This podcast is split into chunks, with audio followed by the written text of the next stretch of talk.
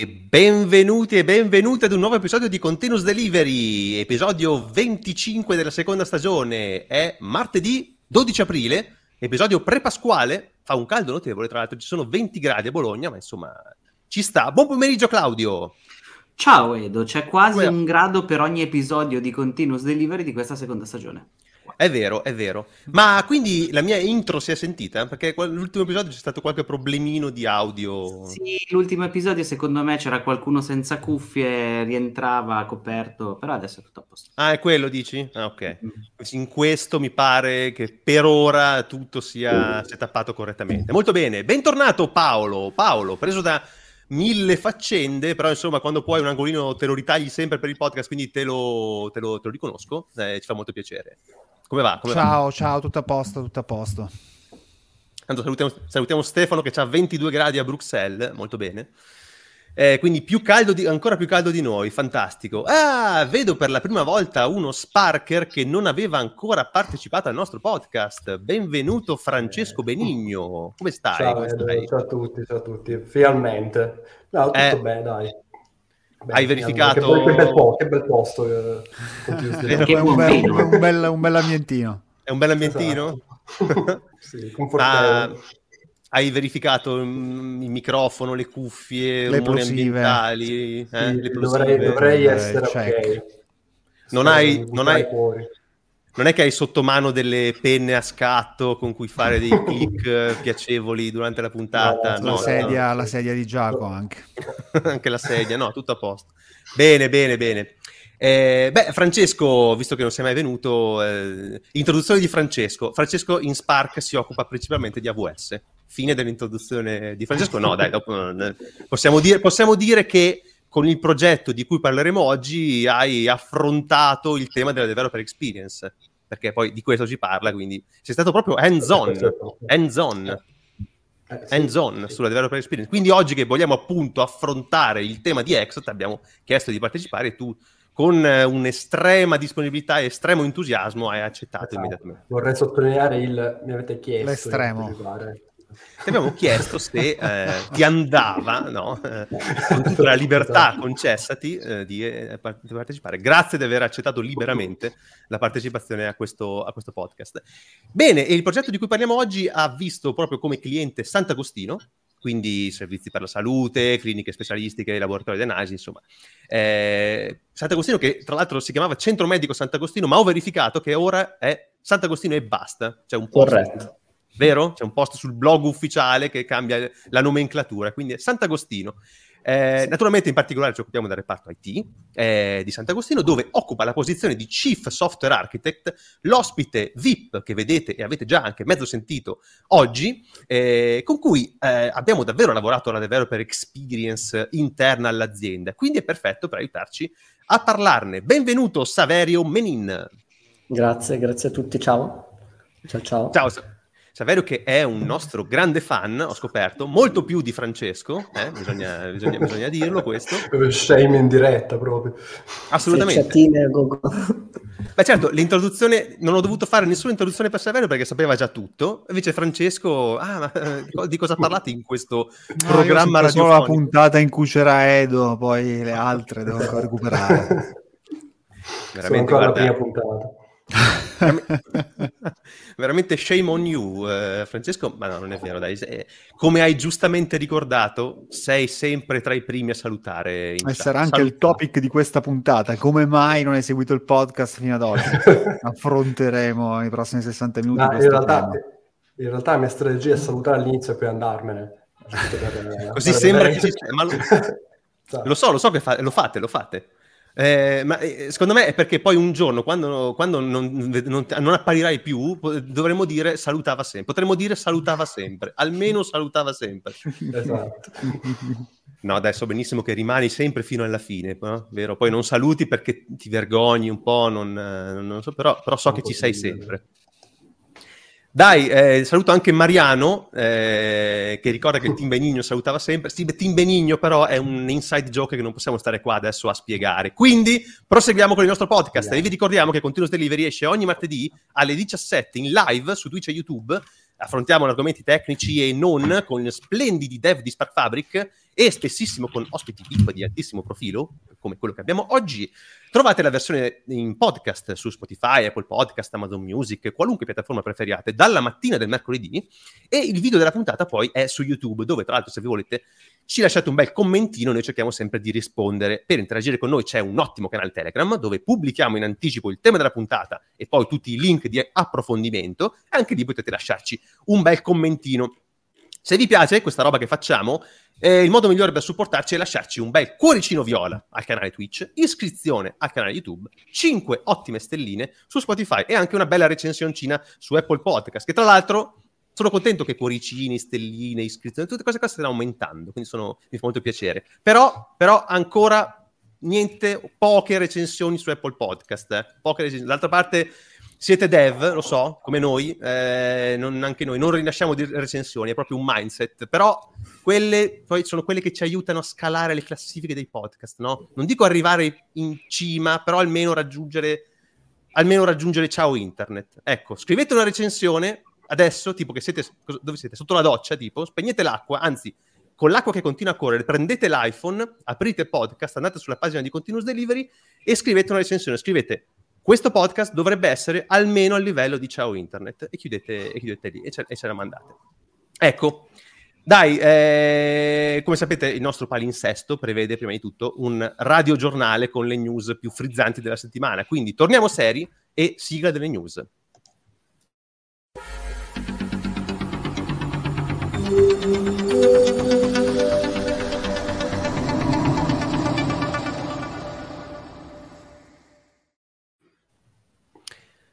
Eccoci qua. Allora, è previsto che si veda Donald Trump nel suo social network di Donald Trump? A quanto pare molto poco, eh, a quanto pare tutto il carrozzone non sta andando molto bene, chi l'avrebbe mai detto? Eh? Stiamo parlando naturalmente di Truth Social, Truth Social, come l'ho detto bolognese. Truth Social è il social network creato dal signor Trump e lanciato un mesetto fa, dopo che l'ex presidente era stato bannato da Twitter, che prometteva una piattaforma libera da censura dove repubblicani e democratici potessero dibattere liberamente, lontani dal feroce gioco della cancel culture. Ebbene, questo progetto, che ricordiamo non è altro che un fork di Mastodon, l'hanno dovuto ammettere ufficialmente pure loro per evitare guai legali, però in silenzio, l'hanno detto sommessamente, quando nessuno guardava, come fanno i veri cuor di leone, no? Beh, a un mese di, da, dal lancio ufficiale di questo progetto sta andando maluccio, con gli utenti che non riescono a iscriversi e a postare, e Trump stesso che ha mandato un solo messaggio da, da quando è partito. E l'ultima frizzante notizia è che il CTO Josh Adams e il Head of Product Development Billy Boozer hanno dato le dimensioni della compagnia, confermando quindi che le cose non vanno troppo bene. E entrambi hanno evitato di commentare, ma Reuters ha raccolto le dichiarazioni anonime di alcune persone vicine all'attività di Truth Social. E quello che viene fuori è che il destino della compagnia è abbastanza incerto. Tra l'altro, il fatto che Adams e Boozer ricoprissero quelle posizioni, piuttosto in alto, non era nemmeno noto. Non l'avevano dichiarato nemmeno loro. E tra l'altro non l'avevano neanche aggiunto al loro profilo LinkedIn. Che è una cosa, se ci pensate, strana, no? Perché io, tipo, appena faccio un qualunque cosa al di fuori della mia attività, lo segno subito su LinkedIn. Per esempio, quando ho postato il primo post sulla pagina Facebook di Spark Fabric, sono diventato social media manager su LinkedIn. Quindi è una, è una cosa che si fa, no? che, tu, che, tutti facciamo. Sì, Tra l'altro, social media manager. Quello al secondo. All'inizio, al secondo, giù, al secondo post, Silvio.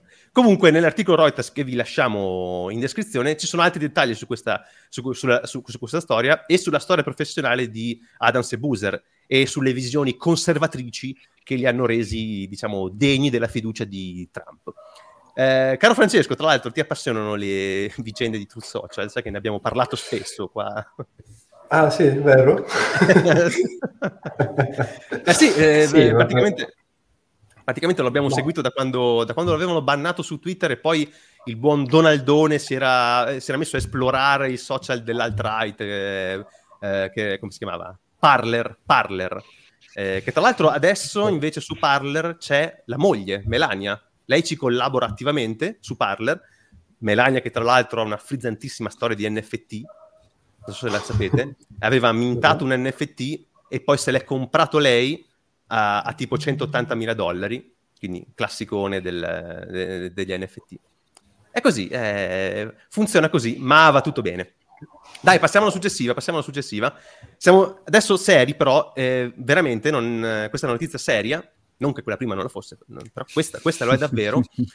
Eh, parliamo di intelligenza artificiale e qual è il prossimo lavoro che l'intelligenza artificiale ruberà? Apparentemente quello di illustratore. E tra l'altro, per questa notizia, chi ci segue in video potrà approfittare dei meravigliosi contributi eh, video perché per spiegare che cos'è questa roba è, è, fa- è più facile vederla. Vi lasciamo però il link e ora vi spiego di cosa stiamo parlando. Stiamo parlando di una cosa creata da OpenAI. Nel gennaio 2021 OpenAI, che eh, naturalmente sono quelli di GPT-3 e di Codex, che è quello che sta alla base di GitHub Copilot, bene, nel 2021 avevano presentato Dalli, che è un nome che gioca con i nomi di Salvador Dalì e Wall-E, no? Dalì, scritto come Wall-E, ma Dalì, eh, che è un AI che genera immagini a partire da un testo, da un testo umano, human readable era già abbastanza impressionante, ma non quanto da lì 2, che è l'evoluzione che hanno appena presentato, che vedete qua eh, nella, nel, nel, video che stiamo condividendo e potete vedere sul sito proprio di, di Dalli 2. In pratica, questa non solo riesce a generare delle immagini fotorealistiche eh, o qualcosa di simile a dipinti, anche con vari stili diversi, ma riesce anche a modificare immagini esistenti in vari modi, tipo ricreando un'immagine simile ma con gli elementi spostati, cioè, ci sono esempi di quadri famosi ricreati con degli elementi diversi e sono abbastanza impressionanti, oppure inserendo o rimuovendo elementi da un'immagine o da un quadro e ovviamente rispettando, eh, rispettando dimensioni, prospettive, proporzioni, luci, ombre e fa abbastanza impressione. Faccio fatica a spiegare a parole quanto sia incredibile. Dovete vederlo, dovete provare sul sito di OpenAI oppure guardare alcuni tweet degli autori del progetto che hanno risposto a dei tweet random di altri utenti che eh, chiedevano generare, di generare immagini su richiesta proprio usando eh, questa API che non è pubblica al momento eh, però potete leggere il paper che i ricercatori di OpenAI hanno rilasciato che spiega come questa specie di magia sia possibile, o se no vi fidate della spiegazione breve e imprecisa che farò io. Eh, dalle due usa un sistema che è chiamato Diffusion, che prende un pattern di pixel random e li muove, li, li, combina, finché inizia a riconoscere delle forme in questo pattern, forme che matchano con la richiesta che hanno preso in input. Quindi da un input, che è una frase, genera 512 possibili output, quindi 512 immagini. Poi li passa a una rete neurale, che è chiamata CLIP, che è naturalmente stata addestrata secondo i gusti umani, quindi impara, ha, ric- ha imparato a riconoscere le immagini e fa un ranking delle migliori a seconda dei gusti umani. E quindi poi ti tira fuori le 4-5 immagini più insomma, migliori rispetto a- ai gusti con cui è stata addestrata. E quindi niente, questo tool in futuro potrebbe intanto eliminare il business delle stock photo, perché naturalmente se hai, se, se per generare un'immagine che rappresenta quello che vuoi comunicare, puoi semplicemente generarla con un algoritmo, non hai più bisogno di, di stock photo. Oppure potrebbe eliminare quei piccoli lavori di fotoritocco, tipo togli una cosa, metti una cosa, sostituisci quella faccia con un'altra, eccetera, eccetera. Per quanto riguarda invece gli illustratori, per venire un po' al titolo che abbiamo dato a questa news, non lo so, dipende da quanto riusciranno a sfruttare questi, questi pattern, eh, questi nuovi pattern, e non a vederli come una minaccia alla creatività, un po' come facciamo noi con Copilot, no? Cioè con Copilot automatizziamo quelle cose noiose, ripetitive che facciamo nel codice, però rimane una creatività che, che, facciamo, che facciamo noi. Eh, magari di Copilot, tra l'altro, potremmo parlare anche per quanto riguarda developer experience, perché con eh, i tool che abbiamo poi costruito, in, costruito adottato in, in Sant'Agostino, Copilot è parte di, di, GitHub, no? E GitHub è uno dei tool, eh, uno dei, dei, dei servizi, diciamo, utilizzati proprio in, in Sant'Agostino, poi magari ne parliamo. E Comunque, per chiudere questa news, rimanendo nell'ambito AI, ci sono due tool che vi linkiamo, rilasciati rispettivamente da Nvidia e da Epic Games. Il primo si chiama NERF, che sta per uh, Neural Radiance Field, che è un insieme di algoritmi che, dato in input uh, foto di un soggetto da angolazioni diverse, c'è il video che mostra quattro angolazioni, ricrea il modello 3D del, del, soggetto in pochissimi millisecondi su GPU Nvidia, è abbastanza impressionante. E poi c'è Reality Scan, che fa una cosa simile, questa è di Epic, che crea un modello 3D da foto in input, però questa volta le foto sono molto numerose, c'è una specie di scansione totale dell'oggetto via smartphone, quindi qua credo che l'intelligenza artificiale sia poco coinvolta, però è comunque abbastanza impressionante. E qua insomma ci fa capire che stiamo ormai eh, replicando i meccanismi del cervello umano no? con la tecnologia, perché alla fine se ci pensate l'elaborazione 3D eh, e la creazione di immagini sono cose che il cervello fa continuamente e, e tra l'altro insomma, siamo anche solo agli inizi di queste tecniche perché eh, hanno pochi decenni, la teoria nasce qualche decennio fa e ora li stiamo vedendo i frutti pratici. Tra l'altro scherzavo con Claudio proprio ieri a proposito di queste tecniche sui vecchi film di fantascienza dove spesso si vedevano scene in cui l'immagine veniva ricostruita no, a partire da pochi pixel o da frame super sfocati e ormai direi che, direi che ci siamo. E poi c'era l'impossibile effetto di Blade Runner dove, se vi ricordate, c'era l'elaborazione di una fotografia che mostrava un oggetto nascosto dietro un ostacolo. Ecco, quella roba lì sembra una cosa irrealistica naturalmente, però chissà, eh, se magari dando sufficienti informazioni di contesto, non so, sì, una AI, ma... una, una, una, magari l'IA riesce a ricostruire un'approssimazione a, che può essere utile a identificare un oggetto nascosto. Costruire un'approssimazione lo può già fare, non è detto che poi sia reale, però quello lo fa anche il cervello umano, quindi siamo in una botte di ferro. Esatto. Molte volte insomma, quello che vedono i testimoni non è proprio affidabile per questo motivo. È vero, è vero. Beh, eh, comunque è figo perché ci stiamo avvicinando a qualcosa che pareva totale fantascienza fino, fino a pochi anni fa. Eh, abbastanza impressionante. Eh, per chiudere, proprio rimanendo su GitHub, tra l'altro, volevo fare, volevo dirvi tre cose r- rapidissime. Vi lasciamo tre link eh, di novità di GitHub proprio recentissime, sono uscite se- nelle ultime settimane. La prima eh, GitHub può bloccare delle PR che contengono secrets riconoscendo i pattern di 69 tipi di token, quindi API keys, out token o credenziali, con una feature che si chiama Push Protection, che per ora è disponibile soltanto in GitHub Enterprise Cloud, eh, e quindi no, vi impedisce di magari committare dei secret eh, che non vi siete accorti e avete lasciato nella, nella pull request. La seconda è un'altra protezione alle pull request e praticamente blocca commit che aggiungerebbero al repo dei pacchetti NPM con vulnerabilità note, le cosiddette vulnerabilità delle supply chain. Questa Ma è una sulla, sulla prima, sul primo item che hai elencato, non capisco se blocca solo l'apertura delle PR o ti blocca proprio il push. Ti blocca il push, sì, sì. Ti, cioè, quindi non la... puoi aprire un, un, no, la apri... un branch. Okay. Esatto, la apri, ma poi ti, ti, impedisce di bloccare se attiva questa, questa feature. Okay. Però, è solo, però, è solo, in enterprise per adesso.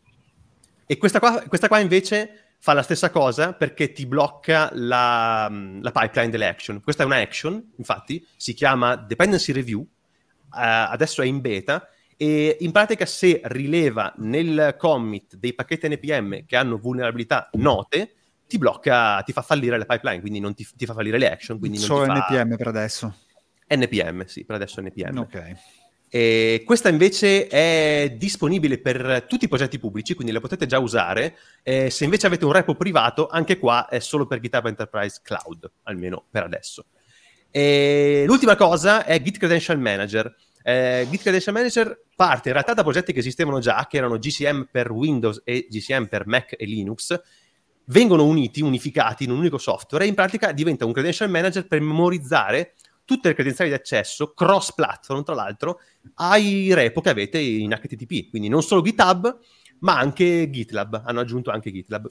È a disposizione il client grafico, ma anche un client da linea di comando, quindi in console. Nel blog post eh, sul, sul, blog ufficiale di GitHub è spiegato bene come funziona, in pratica si lega alla keychain di sistema. Ed è interessante perché adesso eh, naturalmente è prassi accedere ai repo via HTTPS, soprattutto per l'autenticazione a multifattore. E con questo tool eh, possiate, potete facilmente autenticarvi sui repo e poi lasciare che lui memorizzi gli accessi in totale sicurezza per tutti gli accessi successivi. E anche questa è developer experience, no? Che poi non so se siete d'accordo, ma GitHub secondo me offre un'ottima developer experience. Tra l'altro, intanto c'è la command line GH, che è abbastanza comoda, che è, che è un tool da command line. Però anche le action, alla fine, sono, sono un'ottima developer experience, nate da poco, ma già, già parecchio, parecchio forti. Forse sono, forse sono un po' carenti sul lato project management. Forse qui Git, GitLab è ancora, è ancora superiore. Stanno facendo degli esperimenti, tipo con le board dei progetti, non so se avete visto sì. adesso puoi creare sì, board sì. così. Le trovo ancora un po' macchinose, non so cosa ne pensate voi, però stanno, sì, stanno recuperando un po' di terreno verso GitLab, secondo me, da quel punto di vista. Però mm. sì, GitHub Actions sicuramente rispetto al, al, passato, perché comunque GitHub fino a due anni fa credo non aveva una CI, aveva Travis, che era un'azienda terza. Sì.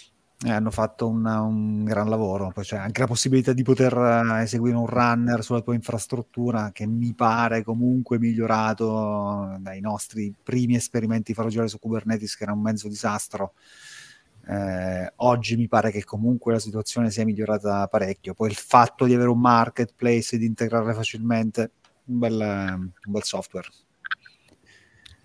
Sì. Il credential e... manager non l'ho ancora capito bene perché in realtà già i sistemi operativi con uh, un, la keychain di sistema già fanno questa roba, quindi non ho ben capito dove vanno a parare. Cioè non, avete, non ho mai avuto l'esigenza di doverla salvare da qualche altra parte perché qualsiasi sistema operativo usato da Linux a Mac, non uso Windows, però mi pare che in modo trasparente queste siano già gestite. No, se, secondo me questo ti migliora il, eh, quando hai più tuoi account uh, GitHub. Eh, okay. se hai tipo il Git okay. Enterprise Cloud o è il tuo, ad esempio noi in, in, azienda abbiamo il nostro privato abbiamo collegato all'organizzazione, quindi ne abbiamo un unico e posso gestire più repo in posti diversi. Se invece hai quello enterprise, quindi devi usare la mail aziendale e quant'altro, in questo caso qua penso che sia il vantaggio, se no dopo diventa sempre un casino passare da uno all'altro. Ok, ci sta. Immagino, e poi... Ma non capito Beh, anche... sia una parte cloud di sincronizzazione di questa keychain o no? O è solo un... c'è una parte server? Eh, ehm, io non credo, perché parla di chi c'è nel sistema, quindi il Windows, come si chiama? Key Manager o Windows Credential Manager, qualcosa così, e invece le keychain su, su Mac. Quindi penso che le memorizzi solo nel, nel, sistema operativo. Però quello che non ti fa il, la keychain del sistema è la multifactor. Invece GCM ti dà anche ti dà multifactor. Ecco, quello, quello sì. Sì, devi generarti se no quelle one time password. Sì. Quello è comodo. In effetti, quali sono gli scenari in cui si usa HTTP e non direttamente Git? Ad esempio. Eh, l'autenticazione su GitHub, diciamo che io l'ho, ce l'ho il GCM, però non l'ho ancora potuto usare perché non, eh, non, non, ho, non, ho, creato, non mi sono autenticato su repo nuovi, quindi sono ancora autenticato sui repo di cui avevo già fatto autenticazione con GH e quindi mi ha memorizzato sulla, sulla sua keychain le, le autorizzazioni. Però comunque quando ti, autorizzi, quando ti autentichi con GH vai sulla multifactor di GitHub e lì quindi dovrebbe essere più comodo gestirlo. No, ma so. infatti la domanda è quando si, si, deve utilizzare HTTP invece che direttamente un, un clone del repo utilizzando Git SSH, ad esempio. Cioè, non, io non, ad esempio, l'HTTP non lo utilizzo quasi mai, se non in scenari precisi. Eh, invece io uso sempre HTTP. Per, ah. perché eh. penso per il, proprio per il discorso multifactor. Mm. Perché via HTTP Beh. poi passi dai token di autorizzazione, quindi lo generi con l'app, eh, eccetera. Beh, ma in SSH comunque anche se è multifactor puoi, puoi usarlo tranquillamente. Perché però non passi dalla... Sì, sì, sì, però non passi dall'app di autenticazione di, di, di GitHub. C'è cioè, devi token, generare il token, eh, devi sì, generare il token sul sito, eccetera. Quindi è un Beh, pochino più macchinoso da gestire. Lo fai una volta comunque. Sì, però un pochino più macchinoso. Poi quando te lo perdi, passi su un altro PC, lo devi rigenerare, scaricartelo. Insomma. Questo è un HTTP. Con, con, Git non credo, anche se hai la multifactor authentication, non hai bisogno di nessun token comunque. Questo flow di autenticazione che descrivi è valido solo quando cloni in HTTPS. Sì, Quando sì, sì, sì, più SSH questa roba non serve, superi la MFA. Quindi in sì, effetti però... potrebbero esserci organizzazioni che chiudono il, il protocollo Git eh, SSH, porta la classica porta 22 tenendo solo HTTP per una questione di MFA, ok, potrebbe essere quello lo scenario. Sì, sì, o, o, comunque potrebbe essere che eh, preferisci andare su HTTP per le, sfruttare le app che ti, dà, che ti, dà, GitHub, il client, anche il client visu- visuale, per esempio, la GUI, la GUI di GitHub, che, che, ti permette di autenticarti così. Non lo so, ci sono, ci sono varie cose. Comunque, quando la, la prima volta mi dirà, mi, mi, mi, mi, spawnerà il client di GCM, te lo farò vedere, così vediamo cosa esattamente si salva. Certo. Bene, direi, direi, che abbiamo chiuso le news. Dai, passiamo a una cosa. Ah no, c'è un angolo, Claudio, c'è un angolo. Eh, so, di angolo. Devo vedere se te lo ricordavi. Oh, dai, angolino veloce, angolino veloce. Eh, c'è un, un bellissimo metabar inaugurato a Milano. Sapete che cos'è un metabar? Non lo so, Ansa, aspetta, aspetta, Ansa ci vuole informare tramite ovviamente l'indispensabile notizia certificata su blockchain ANSA Check, che questo weekend, lo scorso weekend proprio a Milano, c'è stato un, c'era un metabar che ha creato Heineken in Piazza Sempione. Che cos'è? A quanto pare è un'installazione avveniristica, così dice il comunicato, dove c'erano dei buttafuori virtuali su schermo e, e, dentro c'erano vari schermi specchio, tipo con uh, cambi d'abiti virtuale, un bancone virtuale olografico dove ordinare delle birre virtuali che poi diventavano reali e dei DJ set che erano DJ set veri, con persone vere, ma controllati da, da app, tipo con dei sondaggi, delle cose controllate, che non hanno inventato niente però, perché è tipo il radiocomando di Virgin Radio, soltanto che lo facevi dal, dall'app. E tutta questa roba nasce da Heineken come un prosieguo della roba che chi sta vedendo il video può apprezzare in questo momento, cioè il bar virtuale aperto su Decentraland. Decentraland, eh, se non sapete cos'è, vuol dire che non avete seguito abbastanza Continuous Delivery e comunque che avete una bella vita se non sapete cos'è questa roba. Decentraland è un metaverso, è un, uno di quei di, di, dei primi praticamente, dei più grandi al momento metaversi. E la birra Heineken eh, ha comprato uno spazio, ha creato un bar e ha presentato la Heineken Silver in anteprima su questo, eh, su questo metaverso. Potete vedere questa meravigliosa eh, presentazione qua in video e vi consiglio tra l'altro di vederla interamente. C'è il, eh, questo video è sull'account ufficiale di Heineken ed è una delle cose più imbarazzanti che possiate vedere. Io l'ho visto per voi, tutto, tutti i nove minuti di dolore. E, insomma, mm, è, è, è, una, è, il futuro. Posso dire che è il futuro. Questa è la presentazione di una birra, una birra nel metaverso. Così. È, è, quella presentazione distopica di Black Mirror che ci si aspetta del metaverso, esattamente quella roba lì. Solo che è vero.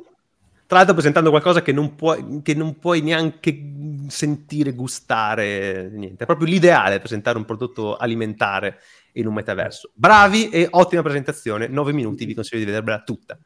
Bene, eh, entriamo nel io vivo. Comunque, io comunque ancora aspetto il tool IA che crei metaversi realistici.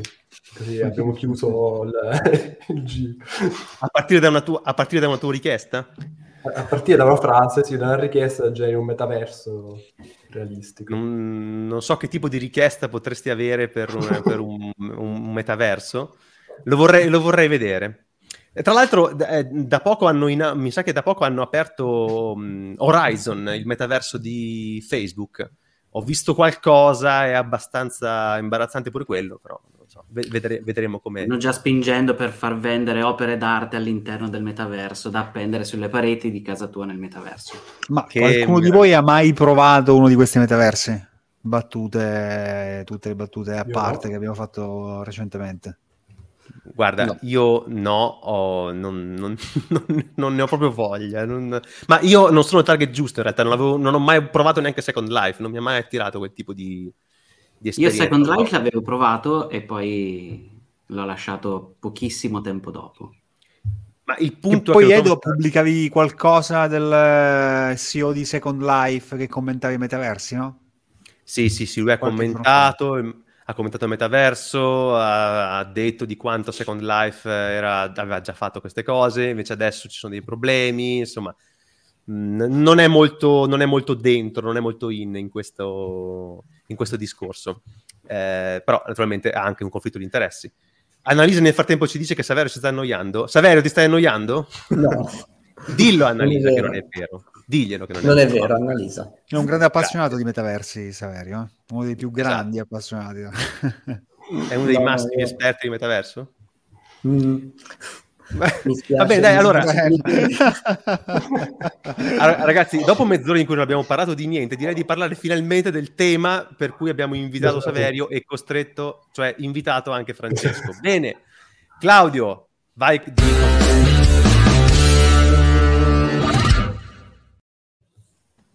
Oh, bene.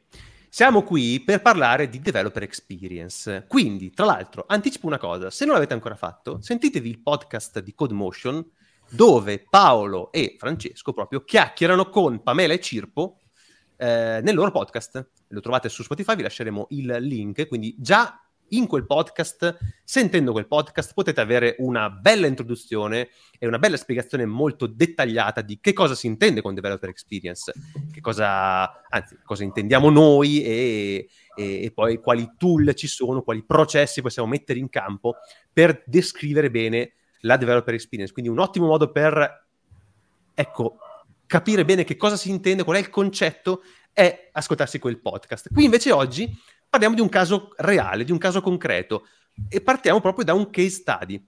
Il case study è stato pubblicato sul sito della CNCF ed è eh, di fatto quello che Spark Fabric ha combinato con Sant'Agostino e grazie a, proprio a Saverio.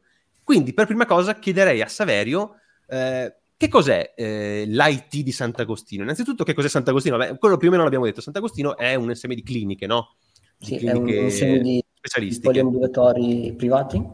Siamo abbastanza in giro in, tut- in tutta Italia, molto concentrati in Lombardia, abbiamo più di 30 centri e, e quindi che, che, cosa succede? Io sono venuto qua al Sant'Agostino nel luglio 2019 e eh, quello che, che, avevamo era un sacco di monoliti costruiti anche da fornitori esterni perché la parte in dev del Sant'Agostino sta crescendo ma è ancora piccolina, quindi ci mm. appoggiamo molto su eh, aziende, aziende, esterne, una appunto eh, è Spark, e, ehm, e quindi eh, abbiamo visto che tutti questi monoliti si collegavano anche direttamente alla, eh, alle nostre piattaforme, a, direttamente a SAP, direttamente alla cartella clinica, e questo, la prima domanda che mi è venuta in mente è stato ma se dobbiamo cambiare uno di questi strumenti che sono ormai il, il nostro scheletro, il nostro core eh, dell'azienda, come facciamo? Dobbiamo modificare tutte le piattaforme in giro.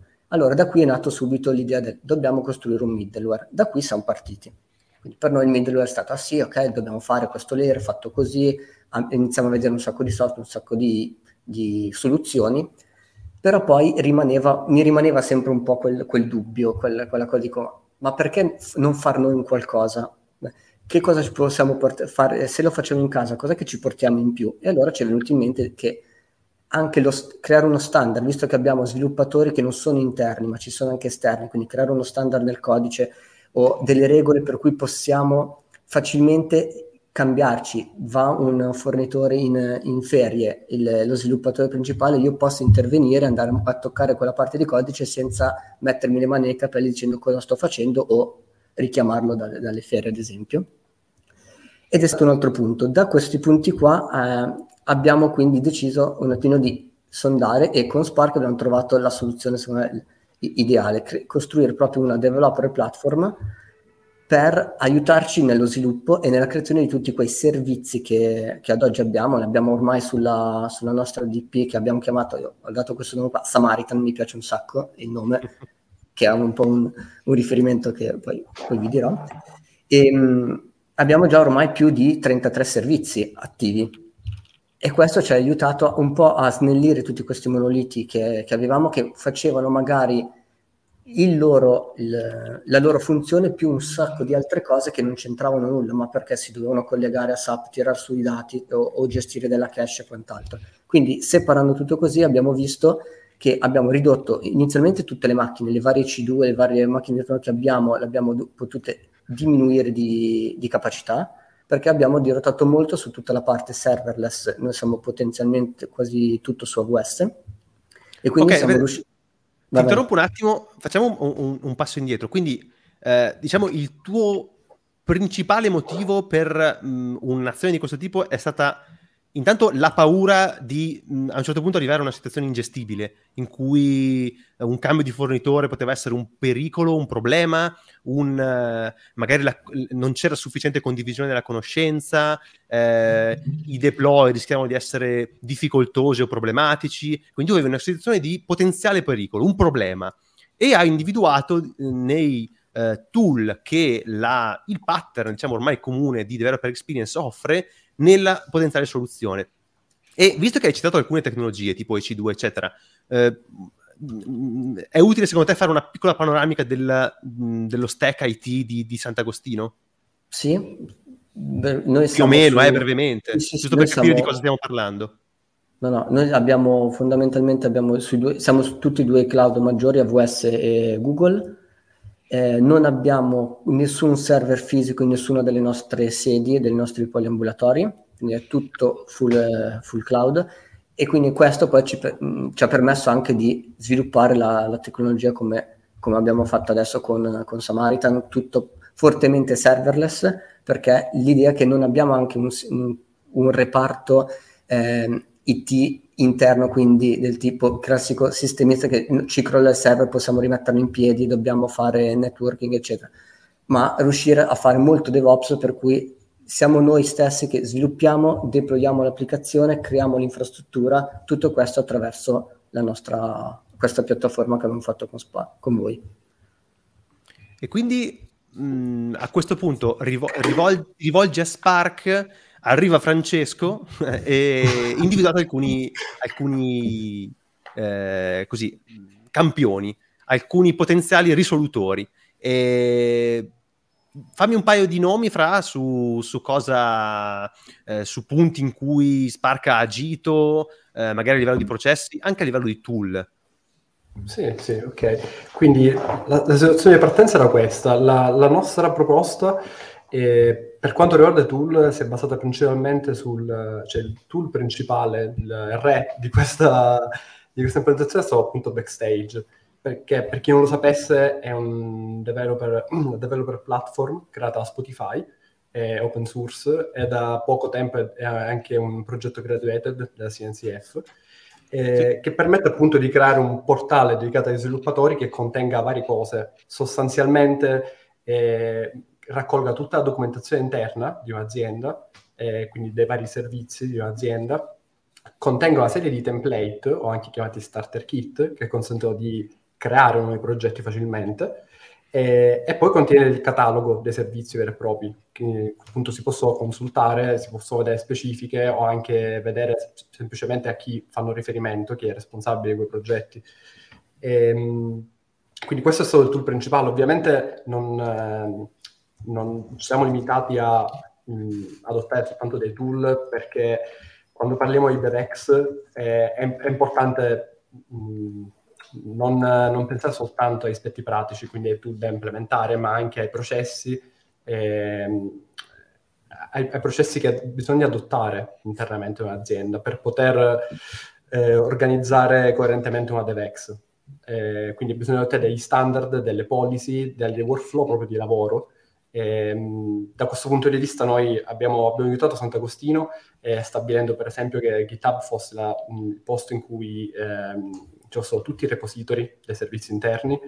E ehm, abbiamo visto che Ma abbiamo usato GitHub... Doma- domanda, sì. domanda, erano già su GitHub o sono stati spostati a questo punto su sono GitHub? Stati spostati. Sono stati spostati. Ok. Sì. Abbiamo scelto GitHub perché si integrava bene con Backstage, ma anche perché, come dicevo poco fa, eh, negli ultimi anni GitHub si hanno sviluppato molte feature. Eh, noi, per esempio, eh, sfruttiamo molto la CI/CD e quindi l'action di GitHub, eh, che devo dire, dopo più o meno un anno di lavoro, mh, mm, ho un ottimo, un'ottima opinione. Un ottimo rapporto. sì, concordo. Esatto.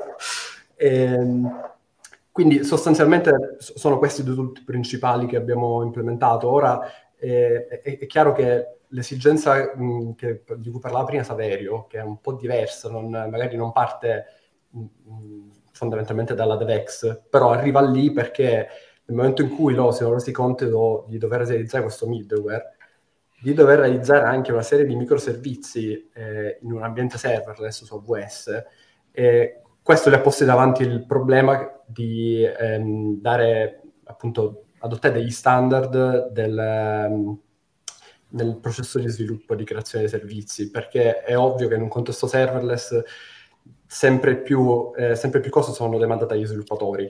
Non è, non è, più solo una questione del codice, la tua applicazione che sviluppi, ma anche l'infrastruttura che c'è dietro, eh, o anche il monitoraggio, la security.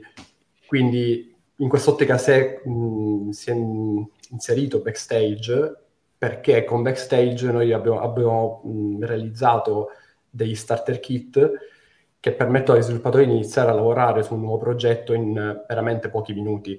Eh, in pochi minuti uno sviluppatore può creare un progetto e lo trova già deployato su AWS, eh, trova già la documentazione, per esempio, anche su Backstage stesso, eh, cosa che prima in realtà eh, richiedeva molte ore, come può dire meglio di me Saverio, e, e soprattutto non seguiva nessuno standard, quindi mh, mm,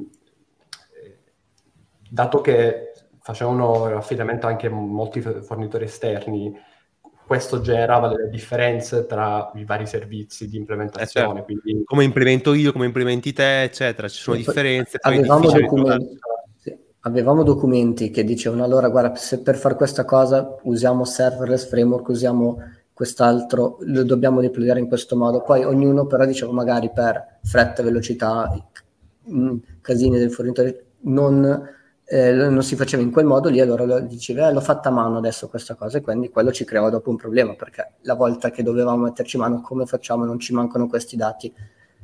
Gli eh starter che sono stato l- la manna vediamola così perché ci hanno permesso di dire che tutto passa da lì tutto è in quel punto e, e la documentazione io cito uno di quei plugin che abbiamo usato che a me piace un sacco, ma Francesco odia, che è Plantum UML, che è la bomba secondo me, che ci ha permesso di riuscire ad avere su GitHub, quindi versionati, dei grafici, dei diagrammi di flusso, dei eh, diagrammi di, di, di, di di sequenza, diagrammi delle attività per dire come funziona quel servizio. Questa cosa qui è cioè, utilissima perché noi abbiamo dei processi molto complessi che guardano tutta la parte del, del, paziente, gli appuntamenti, tutti i flussi che abbiamo con SAP e documentati in questo modo ci aiutano a, anche a livello di onboarding perché pre- arriva una persona nuova e dice guarda leggiti la documentazione qui c'è spiegato tutto il flusso che riguarda l'appuntamento che riguarda il pagamento che riguarda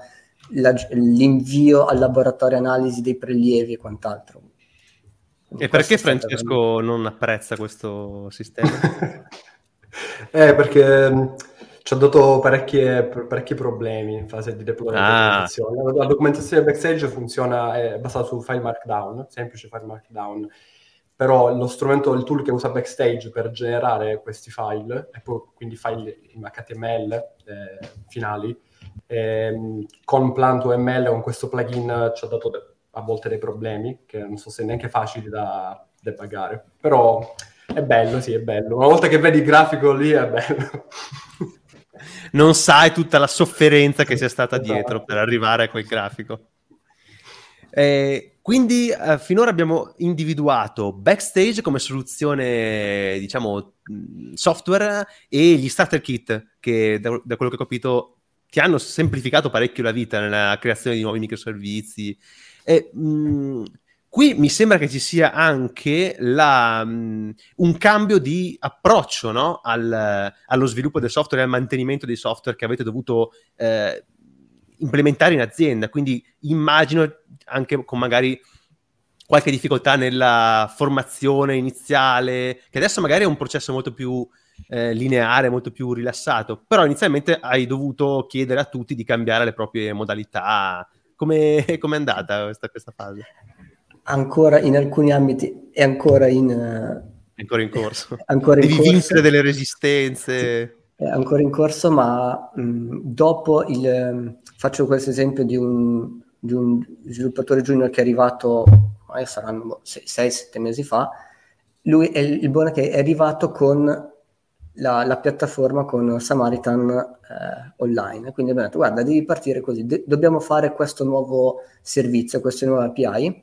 Si parte dallo starter kit. Quindi lui ha dovuto imparare molto, ha dovuto mh, adeguarsi un attimino a alcuni standard che, abbiamo, che avevamo pensato, però questo dopo anche lui col di poi con un feedback che mi ha dato, ha detto è molto più comodo, adesso mi trovo molto più facilitato, anche se mi chiedono devo fare questa cosa, gli so dire anche quantificare il tempo che mi ci vuole per farla, perché la parte che rimaneva per lui più oscura, dove posso avere più problemi del tipo deploy un pezzo di infrastruttura, non funziona VS perché sono cambiate le policy, eccetera, viene demandata allo starter kit e questo è decisamente più, più comodo.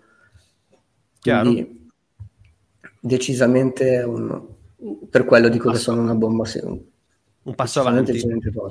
Quindi tu in questo, in questo, modo hai migliorato il bootstrap di un progetto, hai migliorato la delivery del progetto perché poi passi da GitHub, passi dalle action, riesci ad avere tutto sotto controllo e da quello che ho letto anche il monitoring del progetto perché poi avete implementato con CloudWatch e forse con altri tool anche vi chiedo, magari chiedo a Fra se fammi una panoramica di questa terza fase, diciamo, il monitoraggio. Una volta che il progetto è deployato, eh, si inizia a dover mantenere.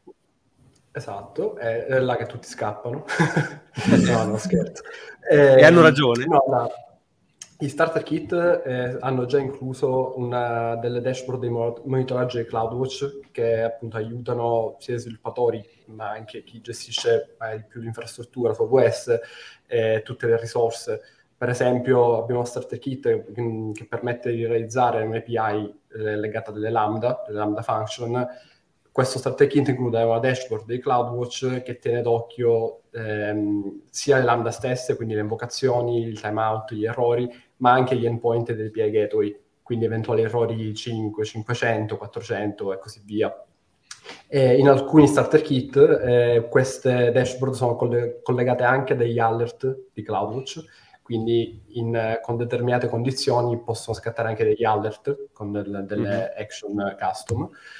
E, oltre a questo, abbiamo, per il monitoraggio abbiamo anche un'istanza di Elasticsearch che ci permette di tenere d'occhio mh, più che altro il flusso delle richieste all'interno di questi microservizi.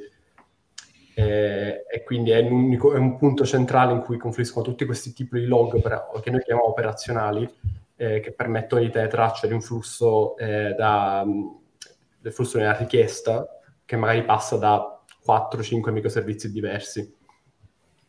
Non so se oh, Paolo, No, volevo, volevo, volevo, solo dire a Paolo che mi pare di sentire cose che, di cui abbiamo già parlato nella puntata Cloud Native, no? Cioè, tante cose ritornano. Cioè, alla fine, Developer Experience è tutto un insieme di concetti.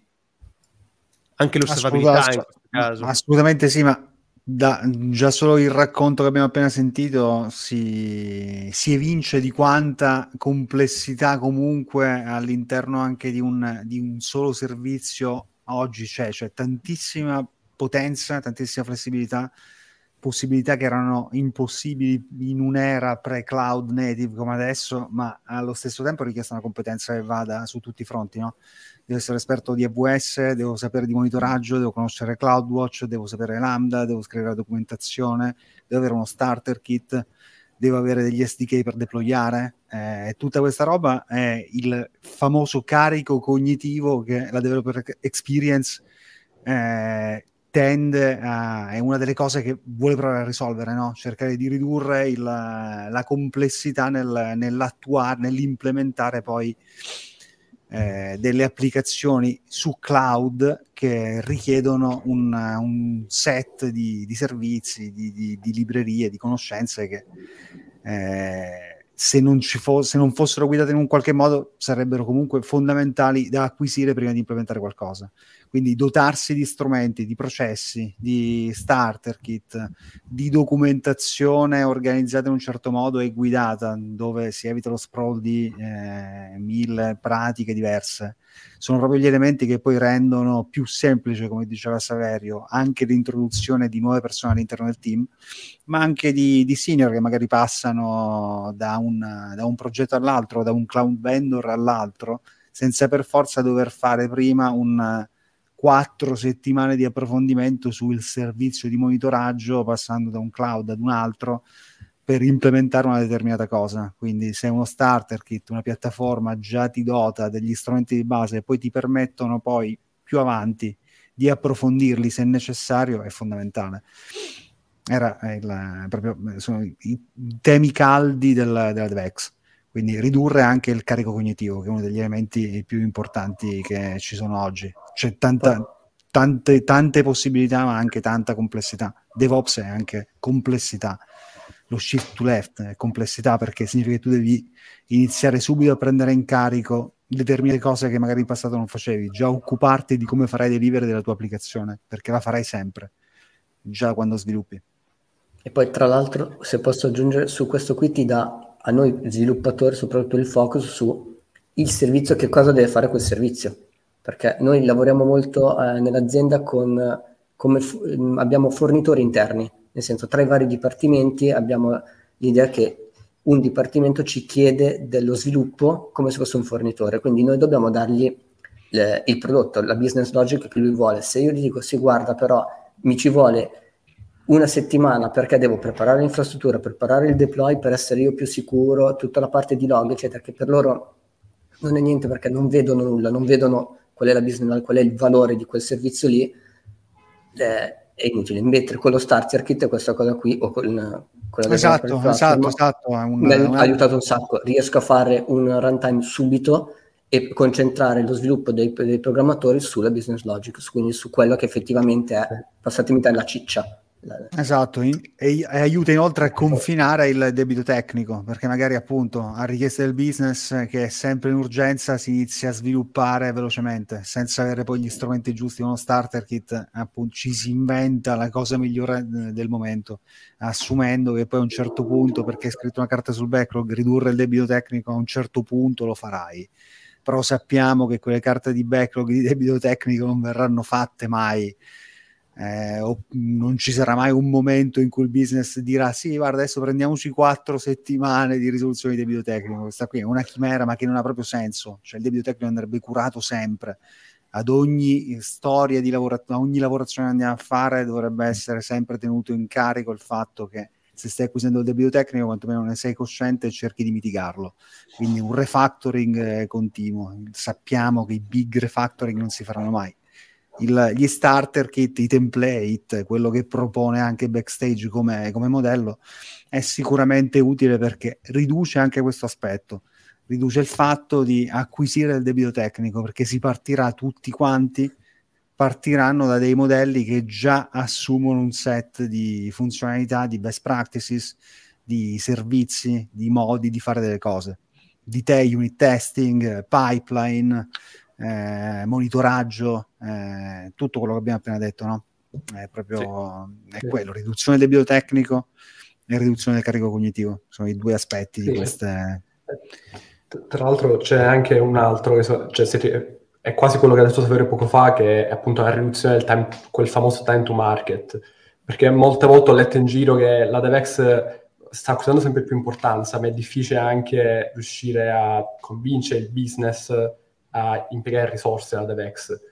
Eh, io l'altra volta, la scorsa settimana, credo, ho seguito un evento relativo a Backstage, eh, appunto di uno sviluppatore interno di Spotify, che diceva questa è un'ottima leva che si può usare eh, perché la cosa fondamentale nell'utilizzo dello starter kit è ridurre il time to market dei prodotti, perché come diceva Saverio poco fa, se bisogna realizzare una nuova API, una nuova dashboard, una nuova web app, lo sviluppatore lo fa in pochi minuti, cioè lo crea in pochi minuti tutta l'infrastruttura che c'è dietro l'app, può subito dedicarsi alla logica del business.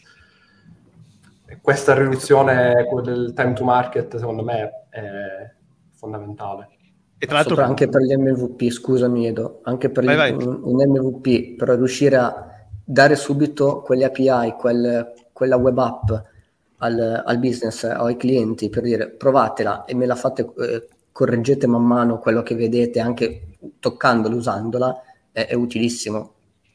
Perché ad esempio noi adesso nel, nell'idea avremo probabilmente un, un, anche uno starter kit che mh, mi permetta di avere il deploy di una piattaforma, quindi tutta la parte login, ACL, tutta la parte dell'infrastruttura già fatta e questo mi permette di dire che io magari in 10 minuti do già una login, non utente password, uno entra una, nella paginetta con ciao, sei nella piattaforma questo per il business ha un valore assoluto perché lui vede già qualcosa, dice cavolo sei già così avanti, quando magari prima ci mettevi tre settimane, un mese a dire no devo farti tutta l'infrastruttura, non vedrei nulla per un mese. Questo è per noi è stato ed è ancora ad oggi un vantaggio molto molto sì può aiutare a sostenere infatti un discorso di sviluppo agile con, con il business. Sì. le famose iterazioni a fine sprint con questa consegna di valore in, in, progetti monolitici dove comunque devi risviluppare tutto da zero ogni volta. Il rischio che un initial setup di otto settimane di cose tecniche in cui non vedi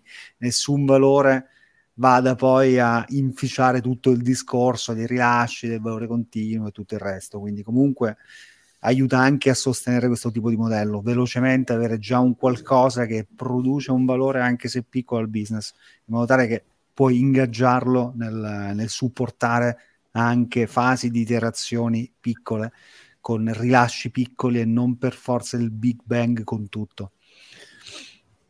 E poi puoi fare enforcing di best practices, no? Cioè tutte quelle cose che spesso vengono tralasciate perché noiose, faticose da implementare, tipo ho visto spesso il linting, i test, i test end-to-end, tutte queste cose qua, eh, puoi metterli, configurarli dall'alto quindi nel, nel tuo, nei tuoi starter kit lo sviluppatore che crea un'app a partire da quegli starter kit si troverà tutto già configurato e non avrà la scusa di dire no, questo non lo faccio perché ci vuole troppo tempo e configurarlo. Non è vero, è già tutto pronto. L'ho scritto nel backlog, lo faremo. Tra, esatto. tra, l'altro non, tra, l'altro non, solo sono le test suite per dire o l'inting, non solo sono incluse in starter kit, ma ovviamente fanno parte anche dell'action di GitHub quindi lo sviluppatore certo. appena, apre, apre, appena apre una PR con una funzionalità parte tutta la pipeline di testing e linting che assicura esatto. una qualità del software eh, più alta. Quindi proprio gli puoi dire se questa roba non c'è, la tua PR non viene accettata e quindi il tuo lavoro non è completo finché non include anche queste cose, quindi fai proprio un enforcing di, di pratiche positive che poi distribuisci in tutto il team, questo è molto figo che, che sono poi quelle cose che eh, magari mh, non, non, portano direttamente valore che il business riesce a vedere, no? Perché che gliene frega dell'inting delle cose o dei test, queste cose qua spesso sono viste come poco valore, no? Perché certo. hanno, eh, hanno valore solo per, per, per, i dev. E quindi è bene eh, obbligarle, perché se tu le obblighi a quel punto dai una fortissima motivazione al dev per farle, perché se no la PR non viene accettata e non si va avanti, non si va avanti con lo sviluppo. Eh, sono poi cose che se non vengono fatte te le ritrovi sul groppone eh, qualche mese dopo. Mm, non, non, non, è tempo che risparmi prima, è tempo che ti trovi poi dopo ed è peggio, è tempo moltiplicato che ti trovi poi dopo. E vabbè, non, non parlo assolutamente per esperienza personale.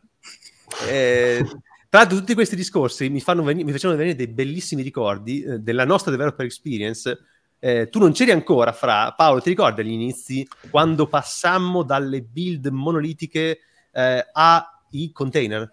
Parlo proprio di eh, È stato una, una, un gran momento, sì. sì, sì. Passammo ai container e la, l'operazione di onboarding eh, niente, passò da due o tre giorni di confronti con gli altri membri del team per riuscire a configurare gli ambienti a lancia un make e ci vediamo fra mezz'ora che ha finito di buildare. Guarda, i container sono sicuramente stati la, la, milestone che ha poi permesso di sviluppare microservizi, di adottare molto meglio certe pratiche, perché sviluppare microservizi potrebbe significare sviluppare un software fatto di tre database diversi, eh, quattro runtime di linguaggi di programmazione, delle code, tutta una serie di cose che all'epoca pre-Docker erano un casino incredibile già solo avere diverse versioni di PHP o installare diver- delle versioni specifiche di MySQL o avere MySQL e Postgres, eh, diciamo, è sicuramente stata quella milestone che ha poi accelerato tantissimo lo, determinati modelli. Eh, ovviamente questi determinati modelli, compreso quello microservizi, hanno poi acceso l'esigenza di avere più governance perché avere un software scomposto in tanti pezzettini fatti di tante cose significa poi doverlo deployare, doverlo monitorare, eh, conoscerlo, se, aumentare gli spazi di problemi di security, ad esempio, anche quello, perché avere tanti microservizi potrebbe poi aumentare tanto anche la superficie di attacco. Però ecco, sicuramente la nostra esperienza per noi Docker è stato sicuramente quell'elemento che ha cambiato praticamente eh, completamente il nostro modello. Eh, eh, anche sì. solo lanciare un testare un, l'upgrade, mi ricordo all'epoca un upgrade da PHP 5 alla 7 era comunque un, una roba complicatissima solo da installare sul, sulle macchine. Magari una versione vecchia di Ubuntu un Mac che non, era, che non aveva ancora quella versione di PHP oppure tutti avevano una, un PHP 7 ma versioni diverse con estensioni diverse. Era un casino incredibile e qui parliamo di governance, quindi avere tutto su codice. Io quindi so esattamente qual è l'infrastruttura che è descritta per sviluppare con, con quell'applicazione lì, che poi si è estesa all'infrastructure as code, eh, tutto il resto. Però ecco, non, non solo codice, ecco. Tra l'altro Stefano parla in chat di eh, initial setup e di promesse che facemmo a Mariano, ma questo sta riferendo... esatto. Aspetta, questo sta riferendo...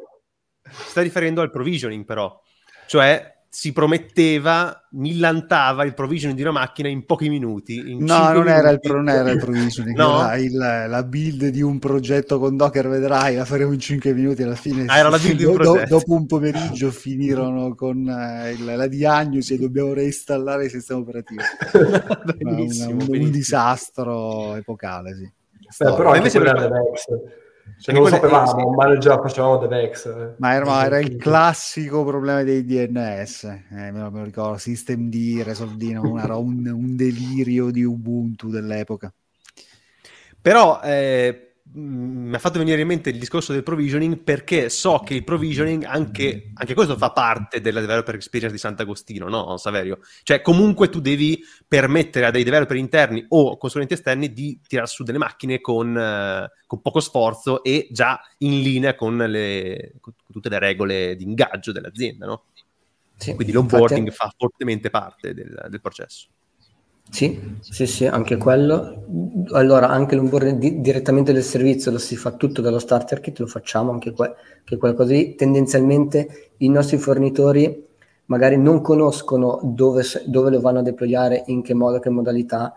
Eh, tipo su AWS non hanno neanche l'utenza loro su, su AWS, ma direttamente GitHub è quello che prende, fa, deploya, quindi sappiamo che si troveranno le dashboard fatte in questo momento questo punto potranno accederci alle dashboard perché ci sarà il link nella documentazione, ma non hanno tendenzialmente mai neanche accesso al nostro, alla nostra console di AWS in questo caso. Quindi anche quello... Eh, eh infatti, infatti eh, fa, che, fa parte, che, fa parte, di una cosa che poi tra l'altro vedo che c'hai un tuo repo GitHub che si chiama Startupper che spammiamo, eh, che è appunto un provisioner io, per... Io rispammo dicendo che ho preso, ho messo spunto direttamente dalla Spark Doc, eh, quindi eh, mettere anche quel link che secondo me è molto utile, andatelo tutti a vedere. Andate Perché... a vedere, non vorremmo essere troppo autoreferenziali, però Spark Doc, insomma, è un bel però, eh, quella cosa lì, ma mh, e l'ho provata su un paio di, di PC, in realtà su un paio di Mac delle, mh, di colleghi ed è de- decisamente, tra cui uno era anche il mio perché ho dovuto cambiare da un momento all'altro il Mac, ho detto io qui a ristallare tutto ci impiego. E con un tool del genere è davvero una cosa piacevole cambiare computer perché non ti metti le mani nei capelli dicendo aspetta mi dimentico i pezzi, devo avere i due computer per un paio di settimane tutti e due pronti perché se non ho una cosa vado sull'altro, quello prende e davvero ti dà un'esperienza, una, una device veramente buona, che tu sei contento anche di dire, oh, eh, devo cambiare il computer perché si è rotto, fa niente, boh, guarda, un'oretta, il tempo che girano i vari tool e le cose, ci ho, configurato lo strumento per, per, lavorare, che alla fine il computer lo usiamo molto per lavorare, anche per divertimento, però ormai come si usa quasi solo per,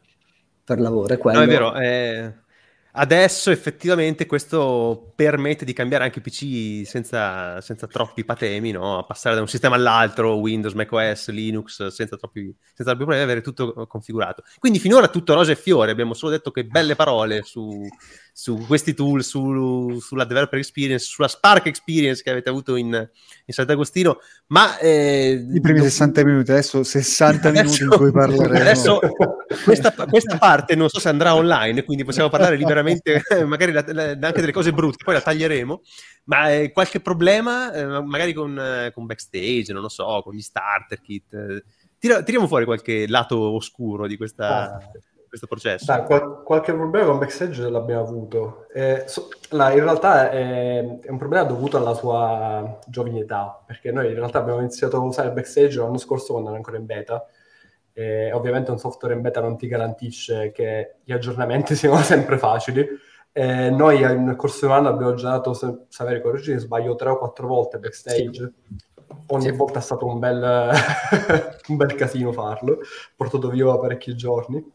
E abbiamo da poco fatto l'aggiornamento alla 1.0, eh, questo avete da poco, quindi in teoria da qui in poi dovrebbe essere più gestibile. E... Da qui in poi si è tutto in discesa, l'hanno, l'hanno detto loro, quindi... Non vorrei parlare troppo però.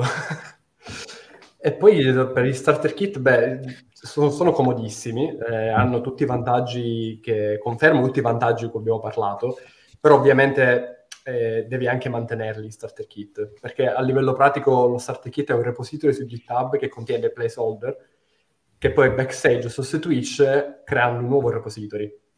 E ovviamente se parliamo di dipendenze di pacchetti NPM o Composer o PHP o qualsiasi altro tipo di aggiornamenti, relativi al servizio che tu hai creato, quei aggiornamenti vanno riportati anche negli starter kit. Quindi è un lavoro sempre di porting di sia, bu- sia bug che aggiornamenti o anche nuove feature. Eh, quindi questo è un lavoro che porto via un po' di tempo. Infatti con Saverio stiamo ragionando su come mitigare questo problema, eh, magari creando dei pacchetti NPM privati eh, o anche pacchetti con composer privati che contengono alcune funzionalità per esempio, poco fa parlavamo dei log operazionali di Elasticsearch. Ogni servizio contiene il codice che permette allo sviluppatore di mandare, di inviare quel log. Questa funzionalità ovviamente è codice, quindi ci possono essere bug, eh, aggiornamenti, feature nuove. Per esempio, potrebbe essere una funzionalità da portare un pacchetto NPM. Sì, perché nel momento in cui vai a versionare quel, quel pezzo di codice diventa tuo. Deve diventare una dipendenza sì. come le altre.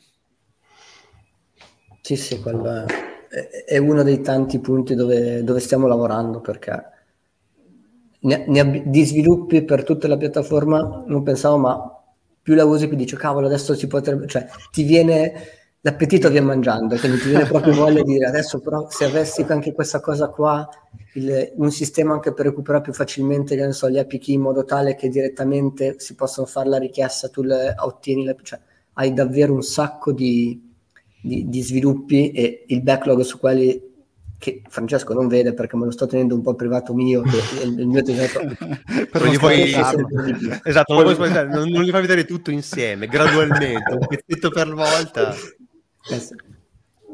Quindi infatti eh, l'idea sì, è poi... splittare in pacchetti NPM tra l'altro poi beh, GitHub ha già un suo registry di pacchetti privato Infatti, sì. adesso sì. Non, non, ho seguito le ultime evoluzioni di backstage, ma non c'è sul catalogo il, la dipendenza tra, tra, template, non l'hanno mai introdotta né sviluppato. Sapete se c'è qualcosa?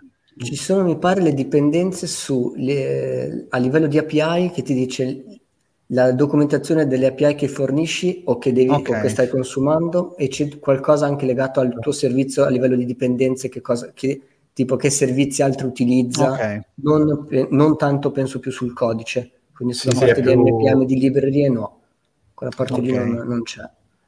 Cioè più una rappresentazione visuale delle dipendenze di quel... A livello di servizi, di, di workflow, di come comunica. Quali, da quali altri servizi dipende, ok. Sì, diciamo che l'entità di backstage, quindi anche le dipendenze e poi tra servizi, sono rimaste un po' quelle, quelle della versione beta, anche per, sempre all'evento che ho studiato questa settimana, il, lo sviluppatore di Spotify diceva che quella parte in realtà è rimasta così anche alla 1.0, cioè è il core di mm. backstage alla fine, e non prevedo che venga stravolta a breve. Quindi da questo punto I di template. vista... Non... Mm. Sì, i template in generale tutte le entità di backstage, perché in backstage puoi definire gli starter kit, puoi definire i servizi veri e propri che crei, ma anche per esempio puoi organizzarti la tua istanza backstage per creare vari team, perché tu puoi avere eh, diversi team all'interno dell'azienda, ogni team si occupa di servizi diversi per backstage un team può anche essere un'entità. Ok, eh, pensavo anche magari gli start kit potrebbero in futuro essere superati da tool che creano scaffolding di progetto, magari configurabili, non so, un po' come l'Angular CLI o Create React App, queste cose qua. Non so se Backstage potrebbe supportare dei pattern di questo tipo. Però mh, mm, potrebbe Vabbè, più o meno fa, fa, la stessa cosa. Non è tanto eh, però, così, però, però, ti devi, però ti devi sempre mantenere degli starter kit quando potresti invece mantenerti un core di un progetto configurabile che genera degli starter kit uh, sulla base di una configurazione, quindi hai meno variabili magari da tenere, da tenere in considerazione eh, invece di avere uno starter kit che alla fine è una code base che devi sempre tenere aggiornata e ecco, è, più, è, più, è, più, difficile quando invece se tu ti leghi a magari un Angular CLI e mantieni soltanto il configuratore hai meno superficie d'attacco, ecco, hai meno cose da tenere sì, sott'occhio, sì, da configurare. Sì, sì diciamo, la superficie poi del, della parte template la decidi tu, quindi potresti anche decidere di non versionare tutto Angular, ma semplicemente una parte di, compo- di package JSON che poi ti permette di bootstrappare Angular. Secondo me le tecniche lì ci sono, ma il, il problema da risolvere, secondo me, è quello che anche noi Spark stiamo tentando di risolvere con dei tool che ci sono sviluppati in casa che sono ancora closed source, ma l'obiettivo di rilasciarli è proprio quello di dividere completamente quello che è infrastrutturale, come abbiamo detto prima, quindi Dockerfile, Docker Compose, Makefile, le dashboard di monitoraggio splittabili a proprio piacimento, ma dividerle dalla code base perché se domani decidiamo che le applicazioni Angular, ad esempio, prendendo questo, o Node o le Lambda, abbiano un set nuovo di dashboard di monitoraggio o i Docker file passano da una versione all'altra e ho 50 servizi già creati da, a partire da un template, oggi devo andare servizio per servizio ad aggiornarle. Però se invece potessi versionare queste cose come dei package esterni, come fosse una dipendenza di NPM. A quel punto dovrei semplicemente aggiornare la versione per ottenere subito in cambio degli upgrade rispetto alla parte infrastrutturale mia, del mio codice. No? È certo. quello il, il, il, punto. Noi in Spark abbiamo risolto sviluppandoci un wrapper attorno a Composer di package custom, perché Composer permette di fare questo effettivamente NPM non lo so, quindi definire un nuovo Composer package type che contiene poi dei file custom che per noi sono tutte queste dipendenze infrastrutturali e possono poi essere divise come, come si vuole. Alla fine avrò un, una specie di composer JSON con questa lista di package che includeranno, so, i dashboard di monitoraggio, i Docker file, il Makefile, eh, delle configurazioni custom e in più versionerò quel file JSON come faccio oggi con il composer o il package JSON con un suo lock e poi il mio codice. A quel punto io so che il life cycle delle dipendenze andrà avanti separatamente rispetto alla mia app e l'unica cosa che dovrò aggiornare sulle app sarà una versione del, di quei package. Questo sarebbe interessante vedere se su Backstage c'è un discorso del genere in atto, una nuova evoluzione del catalog.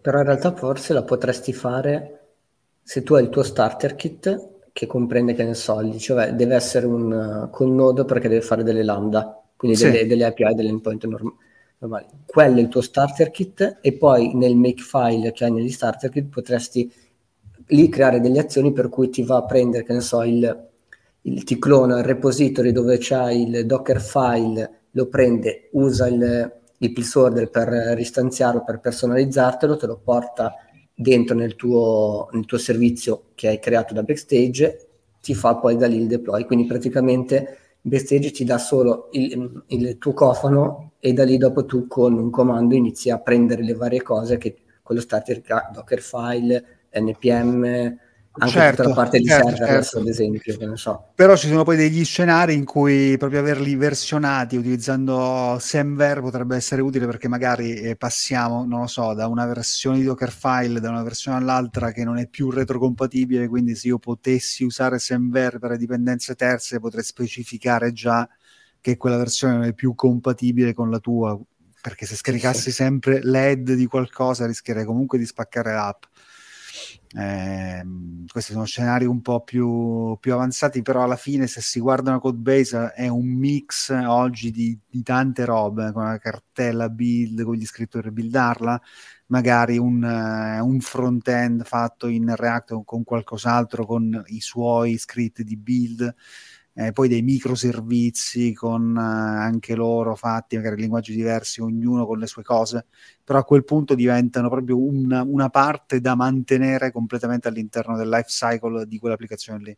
Sì, sì, se sì. quelle robe lì le prendi, le togli, le metti, sono dei package e magari c'è un platform team o un team terzo che ha il mandato principalmente di, poterle, di doverle gestire, a quel punto io come dev so che per avere le nuove, de- le nuove mh, mm, il nuovo sistema di logging oppure le nuove dashboard dovrò semplicemente aggiornare quella dipendenza. Eh, noi l'abbiamo risolto utilizzando Composer. In effetti sarebbe interessante vedere se NPM permette di essere usato in quel modo.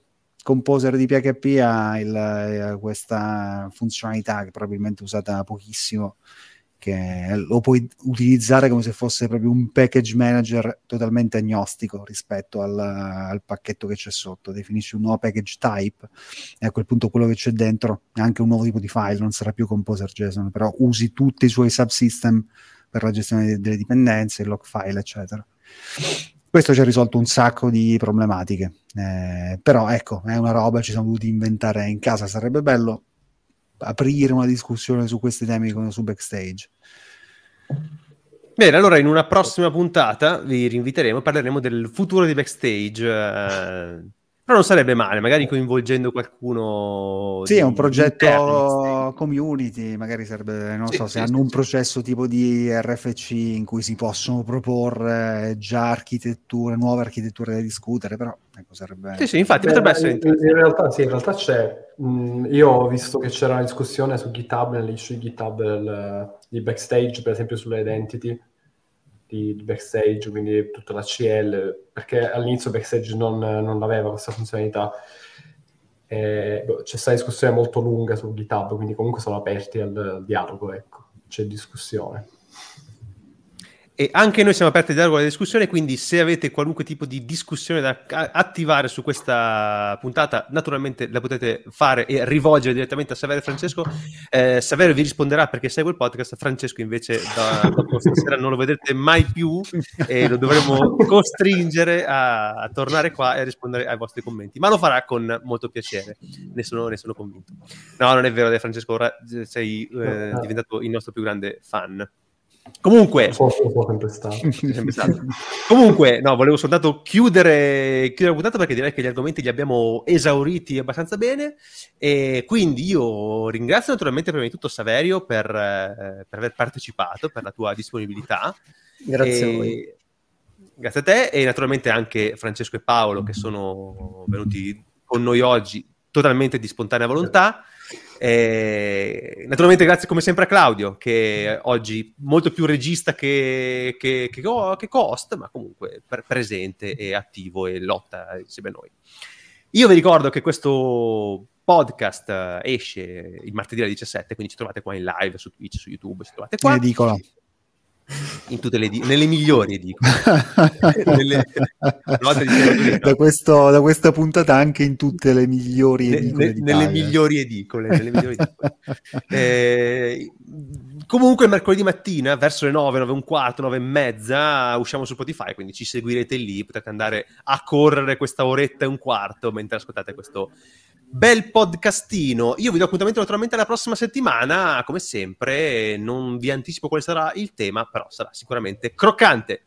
Alla prossima, ciao ciao! Ciao! ciao. ciao.